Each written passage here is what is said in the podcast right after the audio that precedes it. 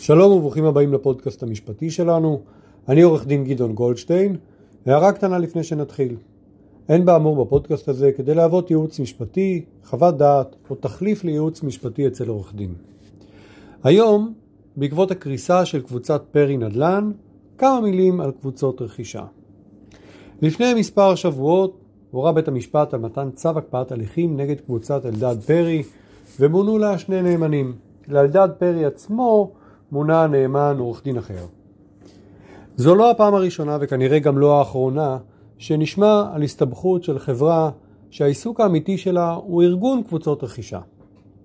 נזכיר גם את פרשת ענבל אור, שגם הייתה מארגנת של קבוצות רכישה. אז איך זה עם כל הפרשיות האלה?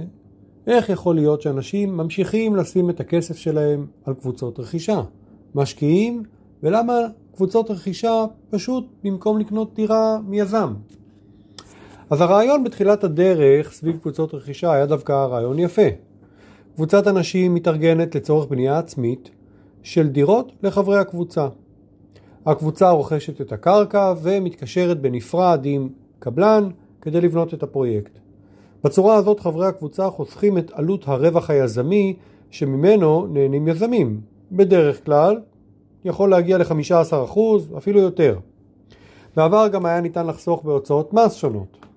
אבל בהמשך רשויות המס הבינו את הטריק, צמצמו את ההטבה שניתן היה לקבל מבחינה מיסויית, ובכל זאת מי שהשתתף בקבוצות רכישה יוכל לספר לכם שאחת הבעיות המשמעותיות היא שחברי הקבוצה הופכים למעשה ליזם. הם האבא והאימא של הפרויקט, הם צריכים לדאוג לפרויקט, הם צריכים לממן אותו. גם אם העלויות בסוף גבוהות מכפי שצפו מלכתחילה. מהסיבה הזאת הקבוצות נעשו מורכבות וקמו מארגני קבוצות רכישה. אלדד פרי היה אחד מהם. אז איפה הבעיה עם מארגני קבוצות רכישה כמו אלדד פרי והמקרים הדומים לה, עם בעלו, הזכרנו. יש מי שיגיד שהבעיה מתחילה מאותם מארגני קבוצות רכישה. אותם אנשים שלקחו על עצמם את התפקיד המאתגר מאוד של ארגון הקבוצות באופן מקצועי והחליטו גם להרוויח מזה כסף. נכון, תשומות הזמן והאנרגיה בחיבור של אנשים וברתימה שלהם לקבוצה שתתפקד ותצליח להשלים פרויקט דירה, פרויקט שבסופו של דבר ייתן דירות, הן תשומות עצומות. אבל בשביל זה המארגנים לוקחים דמי ניהול ועוד תשלומים. הבעיה היא שאותם מארגנים הלכו הרבה פעמים על חבל דק בין להיות יזמים, על כל המשתמע מכך, לבין להיות רק מארגנים. ולמה זה חשוב לנו? החוק, חוק המכר, מטיל אחריות ליזמים שמוכרים דירות. לעומת זאת, על מארגנים אין אחריות כזאת. הם לא כפופים לחוק המכר. אז האם זה אומר שמארגנים של קבוצות רכישה לא אחראים על כלום?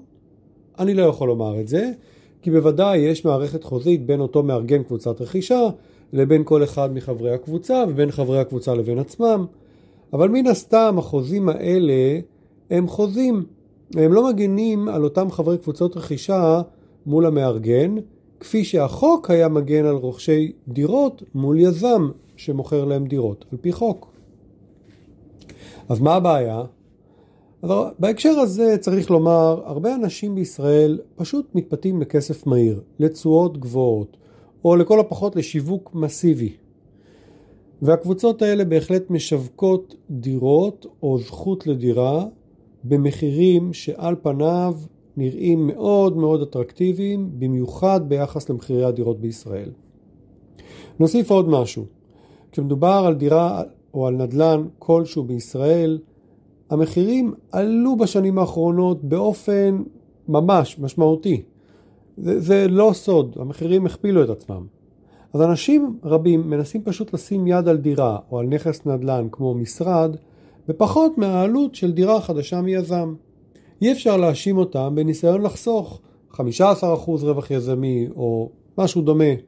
זה תמריץ משמעותי לאנשים כדי להיכנס לקבוצת רכישה ולא תמיד אנשים מבינים מה המשמעות. אז השיווק הוא שיווק אדיר, אבל צריך להבין שלמחיר הזול יחסית כן, הכל יחסי, זה עדיין מאות אלפי שקלים או אפילו מיליונים של כניסה למשחק הזה, לעולם הזה של קבוצות רכישה, כאשר צריך להבין שאין שום התחייבות מצד מארגן קבוצת הרכישה למסור להם דירה בסוף התהליך, או מתי יסתיים התהליך, או מה הסכום שבו יסתיים התהליך הזה. זה המחיר. אבל אנשים פשוט נוטים להתעלם מהאלמנט הזה. אנשים נוטים להסתכל על החיסכון או הרווח הגבוה, או ממש להסתכל על התשואה שמבטיחים להם על הכסף, בלי באמת לבדוק עד הסוף. הרבה אנשים גם לא יסתייעו בעורך דין כשישקיעו בקבוצת רכישה. למה להם? הרי אמרו להם שיש עורך דין לקבוצה, והם לא קונים דירה, הם בסך הכל קונים קרקע, הם בסך הכל עושים הסכם, נכנסים לאיזשהו הסכם עם קבוצה של אנשים. וזאת טעות כמובן. צריך לזכור שיש לא מעט מקרים שבהם עורך הדין הוא בעצם קשור למארגן הקבוצה, או שיש לו איזשהו קשר לאחד הצדדים בקבוצת הרכישה, ולא מדובר בעורך דין ניטרלי שנבחר על ידי חברי הקבוצה או על ידי המארגנים, לא המארגנים, אבל חברי הנציגות של הקבוצה. מאוד חשוב לי להדגיש, לקראת סיום, אין דבר פסול באמת בקבוצת רכישה. יש קבוצות שהתארגנו יפה, שהמארגנים שלהם פעלו בצורה יעילה וחכמה, ועם הרבה ניסיון, והפרויקטים הסתיימו, מי בהצלחה יתרה ומי בפחות, אבל הסתיימו. אולי כדאי להרחיב על קבוצות רכישה בפרק אחר. הפעם התמקדנו במקרה של מארגן קבוצות רכישה שהסתבך, ובהתאם קבוצות רכישה שהסתבכו. והיום יש טענות שאלדד פרי בעצם אה, ערבב בין הנכסים שלו הפרטיים לבין נכסי החברות בקבוצת פרי, וזה חלק מהסיבות להתמוטטות. למשל, לאחרונה ממש התפרסם בגלובס שאפילו הפרויקט המוצלח ביותר של פרי, שנקרא רמות פרי, אמנם עומד לקבל סוף סוף טפסי אכלוס, אבל חברי הקבוצה יצטרכו להוסיף מאות אלפי שקלים עקב ההתנהלות הלקויה של הקבוצה. צריך כמובן לזכור, יש שני צדדים למטבע, ויש קבוצות רכישה שהצליחו, כלומר לא חרגו משמעותית מלוחות הזמנים, לא חרגו משמעותית מהתקציבים שלהם, ובסופו של יום הפרויקטים נמסרו בצורה סבירה והצליחו, וזה בא לידי ביטוי בזה שבעלי הזכויות בקבוצה קיבלו נכסים במחיר טוב מכפי שהיו קונים אותם מיזם שמוכר דירות או משרדים. אנחנו נמשיך לעקוב אחרי המקרה של פרי ואחרי קבוצות רכישה בפודקאסטים הבאים. עד כאן, אני עורך דין גדעון גולדשטיין, יום טוב.